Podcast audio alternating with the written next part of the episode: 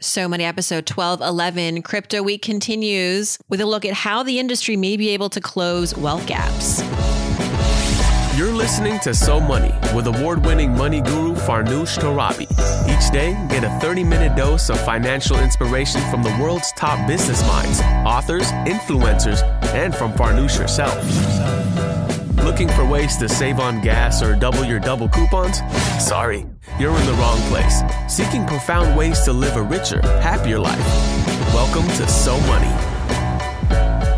I tell people all the time, you know, when you want to even buy, invest in, in a cryptocurrency, look at the technology that they're using. Look at what they're building. That will tell you, you know, the long, the potential longevity of a cryptocurrency. Welcome to So Money, everybody. I'm your host, Farnoosh Torabi. Our third installment of Crypto Week is happening now, and it's a conversation that picks up where we left off in the previous episode about the impact that the blockchain and crypto may have on the world. If you haven't listened to that yet, I would encourage you to go listen to my conversation with Ollie Leech, who is an editor at Coindesk, a leading media platform for crypto coverage. He and I talked about the impact of crypto on the environment, on innovation, where are we in the history of crypto crypto development, and what are NFTs, non fungible tokens, all good stuff. Now we're going to examine what crypto can mean for the racial and gender wealth gaps. Our guest is Cleve Mesidor, founder of the National Policy Network of Women of Color in blockchain. She's a Washington insider. She served as an Obama presidential appointee and a senior staffer in Congress. She's also the author of the book, The Clevolution, a gritty and honest memoir where she chronicles her journey that begins during the tumultuous 70s in Haiti and later migrating to New York City and then into Washington politics. Cleve and I discuss her learnings from the recent Bitcoin 2021 conference in Miami. What was that like? How can crypto support income inequality? And why are there more Black Americans interested in crypto than they are in traditional stocks? Here's Cleve Mesidor. Cleve Mesidor, welcome to So Money for Crypto Week. Thank you for having me on. It's so awesome to be able to interview you now given that you just got back from Bitcoin 2021. I can't even believe there is a conference, but he, this is where we're at right now in the timeline. There's a lot of, a lot of mass excitement around cryptocurrency, Bitcoin 2021, the world's largest crypto conference. Maybe just give us a sense of the scene and you're so knowledgeable in this space. I wonder what was something new that you discovered while you were there? Yes, the Bitcoin conference was very timely and also very energetic. And I think it's because this is the first conference since COVID hit. So for those of us in the crypto community, this was our first time to connect in person in over a year. So I think a lot more, you know, members of the crypto community attended who, you know, who may not have had, attended a Bitcoin specific conference in the past but certainly it was wonderful to reconnect. And the conference, you know, the estimation was anywhere between 50,000 to 100,000 people participated. It was exciting. And, you know, for me, obviously, as a woman of color in crypto, it was important for me to, you know, to engage around the whole diversity, equity, and inclusion piece. I actually collaborated with the Blockchain Association to host a reception during the Bitcoin conference in Miami to celebrate diversity. And it was wonderful. The Blockchain Association invited their member companies and several executives, including two CEOs, came. And then we had a large number of innovators of color attend. So the opportunity for them to talk about what innovators need and how you know, companies are looking to support them was great. Did you feel there was a lot of representation at the conference? There is this uh, perception, at least, at least because a lot of the a lot of the social media, I feel yeah. like, is being led by you know the the usual suspects. Whenever you're talking about a hot stock investment category, and so did you feel like, and you've been in this space for years, did you feel like there was a a new dawn in, in the sense that there was a, a, more diverse landscape? Well, certainly Bitcoin has that reputation, right? The Bitcoin bros, the Lamborghinis. And so, you know, and and I'm, that stems from you know where we're at in terms of financial financial services, fintech, and even crypto. You know, there's a huge gender gap, right? And that was definitely clear. There were some events I went to when, you know, I was one of the few women, period, whether it's a woman, you know, who, a white woman or a woman of color. So, so I do think that you know the the the Bitcoin community, you know, there's been lots written about it that it needs to become much more much more inclusive. It was interesting. Some of us in the you know, Women in Blockchain actually did a luncheon, you know, near the Mana Wynwood. And so our luncheon was going on, and I guess there were a few Bitcoin guys having a, a similar luncheon in the back. So two of them came over and said, Hey, we're having this conversation about how do we get more women engaged? You know, and and and then they said, oh, we decided we just ask some women. like that's smart.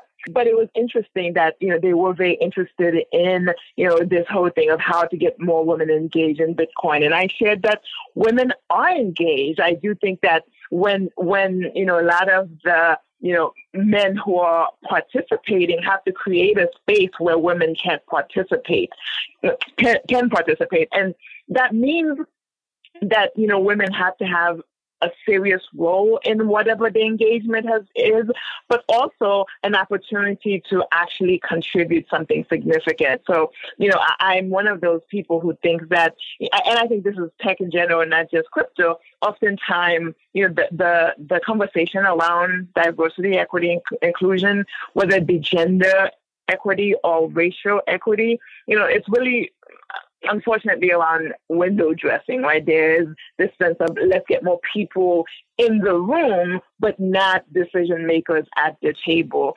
But I do think that, you know, I'm, I'm optimistic about the crypto community as a whole, including the Bitcoin community, because I, I do think what you saw were, were women of color in this space, women in this space, creating opportunities for women to network, so I think for women, we're not waiting for, you know, space at the table. We're creating opportunities for us to, you know, move the crypto econ- economy forward.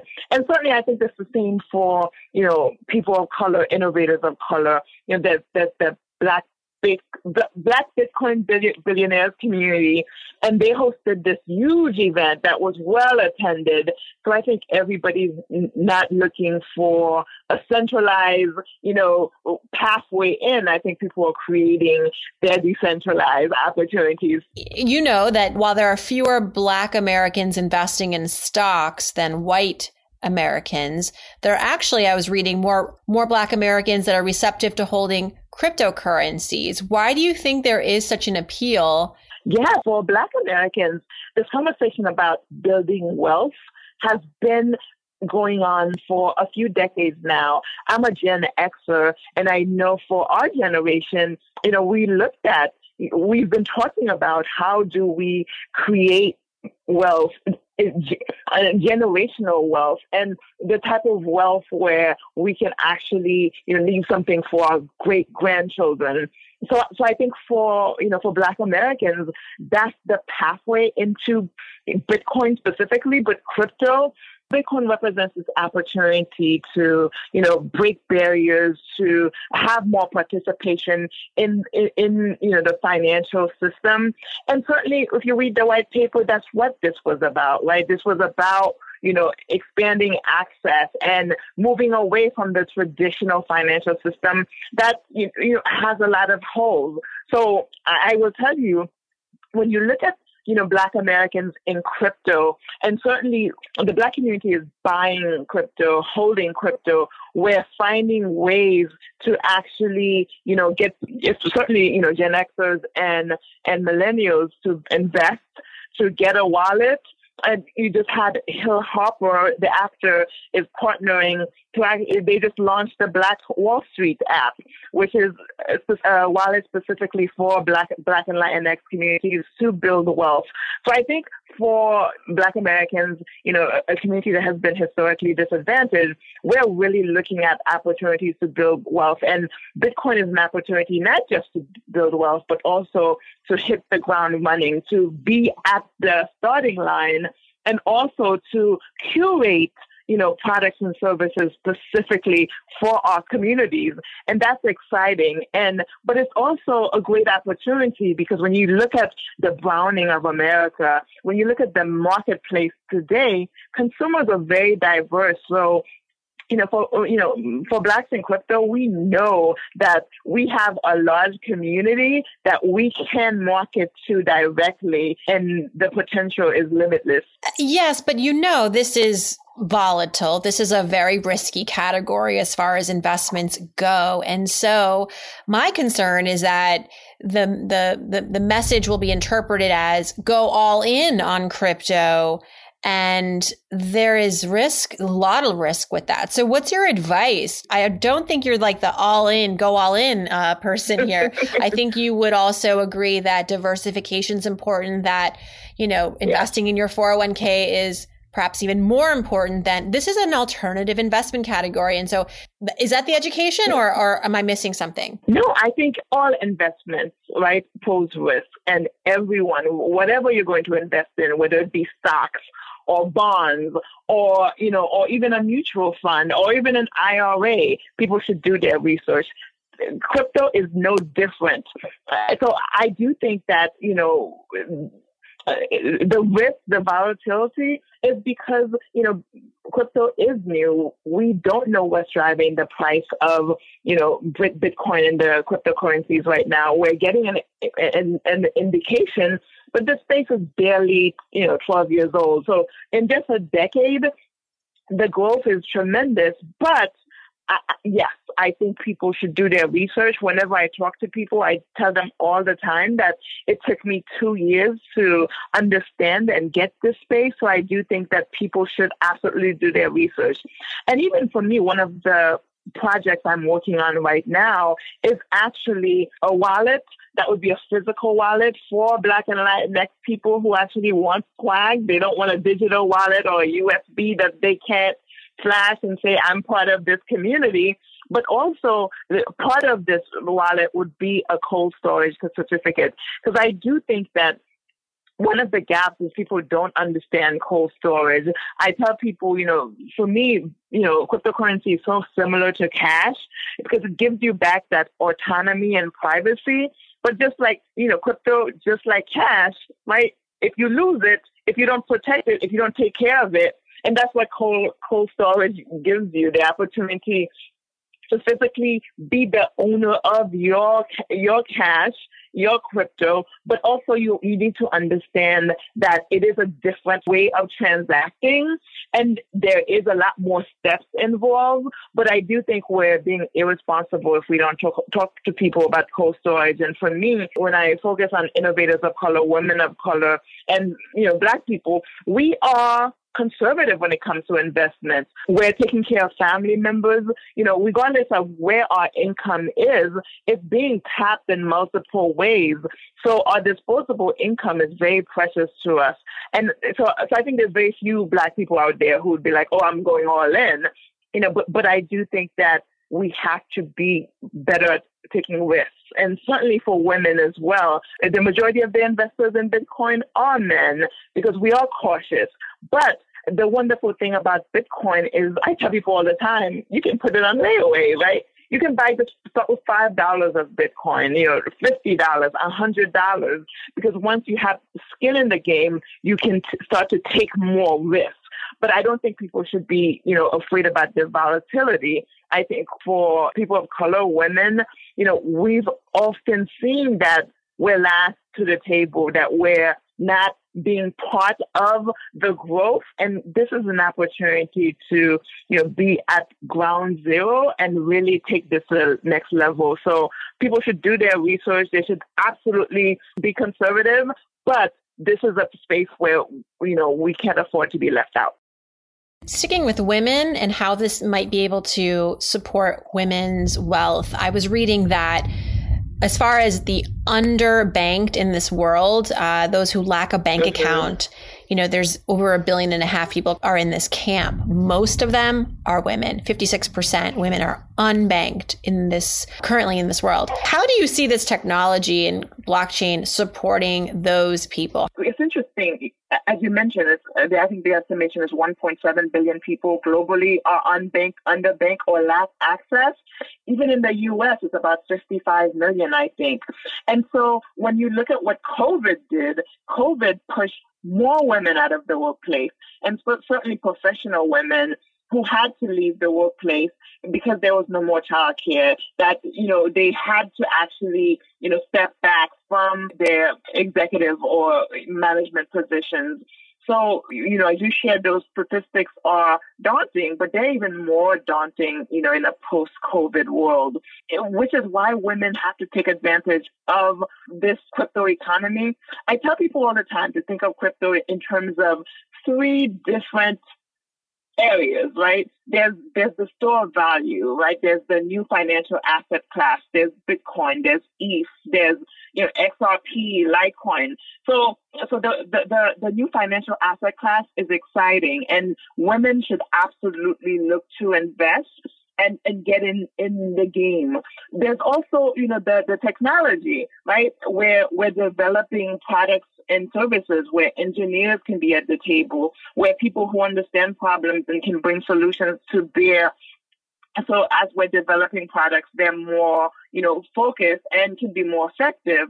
But there's also the industry, right? So financial asset class, new financial asset class, technology, but the industry is where it's so exciting and, and where women have tremendous opportunity because what we are seeing is that, you know, women are simply creating merchant accounts so that they can accept cryptocurrency for their e-commerce business, right? So that's a small step into the crypto space. Even nonprofits are creating merchant accounts to actually accept cryptocurrency. Now, also, within the industry piece, there's opportunities to leverage cryptocurrency to solve a problem in your whatever the business you have. But you don't have to have a blockchain business. Like I know somebody who's actually Dawn Dixon is creating a product to actually innovate vending machines. And so she's using she's using, you know, blockchain technology specifically for authenticating identity. Nothing else. Her product is still an innovative vending machine that can actually sell federally regulated products like cannabis or high luxury products like Louis Vuitton shoes, but but she's specifically use, using the technology to authenticate identity. So I think it's important for us to tell women that this space is beyond Bitcoin, beyond cryptocurrencies. There's many access points. And also, wealth building has been something that we've talked about forever. I, I worked on Capitol Hill. I was a political appointee for President Obama. And every year we talked about the pay gap, right? The pay gap, something is a great thing to talk about whenever we, we still haven't fixed, right? So when you look at, for women, the more actions they have, the more inclusive money is, right? And so women cannot afford not to include this option as part of their considerations when they're looking at closing that wealth gap and, and being able to meet their, their needs financially. Cleve, what made you so bullish on crypto? Was there a was there a turning point for you? Because I think in the beginning, people approach this with a healthy bit of skepticism. I think many listeners on this show included. Was there a turning point for you? Like, was there something you understood about this space that confirmed to you that this has a lot of legs and this is perhaps yeah. the way of the future? Yeah. So I first heard about Bitcoin in 2013 when I was in the Obama administration. A friend had a Bitcoin project and asked me to help him with a press release. Had never heard of Bitcoin. I helped him with the press release. I thought it was interesting, but Bitcoin didn't really excite me. So, but I, but it, it stayed in my purview. But around 2015 is when the conversation around the technology opened up the conversation about intellectual property protections, identity management, privacy. So for me, what the, the light bulb went when it started applying to my work, right? My my worldview, the things that mattered to me. So when you look at intellectual property protections, I'm a creative. All the conversations about, you know, music and royalties and such, that made sense to me. And, and so that actually is how I went down the rabbit hole to begin to learn more, to understand, to try to figure out. Again, you know, it took me two years to get it. And I I've been doing January will make four years since I've been publishing a weekly newsletter and it goes to thousands, but the newsletter is just as much for me as it is for my readers because it's the space is continually changing. But I would say, you know, for me, as I as I mentioned, it was when it connected to my space, right? The things that matter to me. So for your listeners, I would tell them, you know, don't get too caught up in in, in everything. Like the space can be overwhelming. Start with your domain, your industry, your sector. How is blockchain affecting it? And focus there, right? Learn because you understand your domain. So therefore you can see where the applications are being leveraged and how it can be used. Then open it up. Because I think what's happening right now, there's so much, you know, um, conversations about volatility and illicit use of crypto, and it's all noise. Right? People need need to, to make their own decisions. Even when it comes to investing, you know, Dogecoin, Elon Musk. I, I tell people all the time, take baby steps. Right now, anybody can go on Cash App or PayPal and buy cryptocurrency or even Robinhood, right? Those are easy. But people should understand also you'll have problems when you want to take your crypto off those sites or actually, you know, move them to another wallet or actually cash out. So, but, but those are easy on board to start with $25 and actually see how it goes and then go a little deeper and, you know, open a Gemini account, Binance US account. So, so I do think that the media is so intense around volatility and cryptocurrency. Find the access point that makes sense for you and take baby steps. I like that approach a lot. It's it's why I actually wanted to have you on the show. As listeners know, this whole week we are talking about crypto, but not so much through the lens of the investing aspect. I mean, of course, that's like we just that's all that seems to be in the media because uh, you know it's transactions and that's a, a interesting storytelling. But I think what's harder to get to is, but what's more important is the application, right? And how yeah. you know beyond investing, how this can change the way that we work, the way that we relate to one, almost like the internet, right? So back in the day when the internet was sort of just becoming more part of our day to day lives, there was a lot of attention given to like the websites, the pets.coms of the world, right? That yeah. ultimately, you know, went under. And I think that there is, uh, you know, if if I had a hunch, I'd say that these cryptocurrencies and the the investing around that is very much sort of the hype and the hoopla around these like sites that were introduced back in the early 90s as opposed to really paying attention to the to the infrastructure the the world in which these players play which is the the, the blockchain. Tell us a little bit about why you started national policy network of women of color in blockchain. What are you working on right now Yes, yes. But before I do, let me go back to what you just said in terms of, you know, the, the underlining technology. The volatility that we just talked about, you know, is easy news, right? It's sexy. People love tension. But as you just said, you know, the underlying technology is what people should focus on. So when you look at Bitcoin, right, it's not, you know, don't get sticker shock by the price of Bitcoin. Again, like I said, you can buy like a fraction of a Bitcoin, but it's the underlying technology, right? Is the technology, what is it being used for? What is, is it being leveraged for? And as a store of value, the Bitcoin protocol, the Bitcoin blockchain is a revolutionary. And I tell people all the time, you know, when you want to even buy, invest in, in a cryptocurrency, look at the technology that they're using. Look at what they're building. That will tell you, you know, the long, the potential longevity of a cryptocurrency. But uh, going, going to, you know, the National Policy Network of Women of Color and Blockchain, as, as I shared, I have a public policy background. So therefore, I, I've been leaning back and really focusing on my political background in addition to my crypto footprint right now. And I actually published a book during COVID called, you know, The Clevolution, My Quest for Justice in, in, in politics and crypto. And again, because of the similar, similarities of this space, you know, uh, for both, whether it's politics or crypto, I'm focusing on social impact and social justice.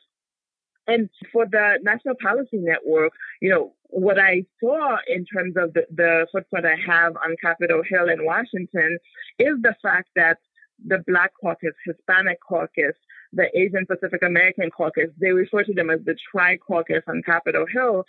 What they hear about in crypto, for cryptocurrency is about illicit use of crypto, right? So they hear a lot about, you know, it's being used for human trafficking or, you know, cybersecurity problems but that's not the entire story. And again, for these members of Congress, you know, they, they represent communities that are vulnerable, you know, that those are the communities that are unbanked, underbanked. So for me, it was important for me to, for them to understand that women, women of color across the country in their congressional districts are building products and services on this technology already. It was important for me to start bringing these innovators to Washington to meet with members, to meet with their staff, because as Congress and the federal government, the regulators are debating how to regulate this space, how to put in policies that make it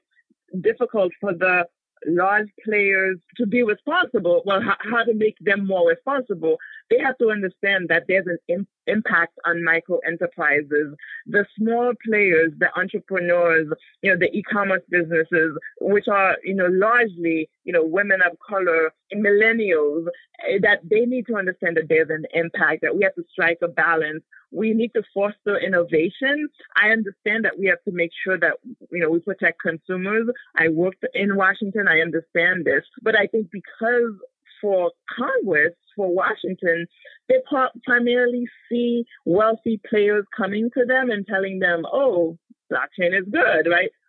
Crypto can be used for financial inclusion. And for these members, they're like, yeah, I've seen the story before. I know how it ends, right? So the messenger matters. So for me, you know, the, the policy network is really about building a space for women in crypto to actually support each other, but also to make sure that we're being representative of women from across the country and making sure that the, the people who represent them in Washington know that they exist and know that they have to be mindful of them as well. Cleve, thank you so much for this incredible download to learn about how crypto is evolving from your perspective in terms of supporting Black Americans, women, uh, the importance of bringing in the COVID recovery piece to all of this because it's uh, it is all very much connected. The economic recovery, and I really appreciated your advice about looking at this space, not just, of course, from the you know, from the investing standpoint, but also the impact that it can have on how we work, the technology being really uh, where the focus needs to grow. Thank you so much. Thank you. Thank you. And I enjoyed you know, this conversation. And thank you for doing this service for your listeners in terms of making sure that they understand this space and also can hear from different voices. This is just the beginning. We'll look forward to having you back, Cleve. Cleve Mesidor, thank you. Thank you. Thanks so much to Cleve for joining us. Her book again is The Clevolution. Tomorrow on So Money, we're going to answer your financial questions about crypto. We have our guest, Hilary Hendershott, certified financial planner, with all the insights and advice. Stay tuned. I hope your day is so money.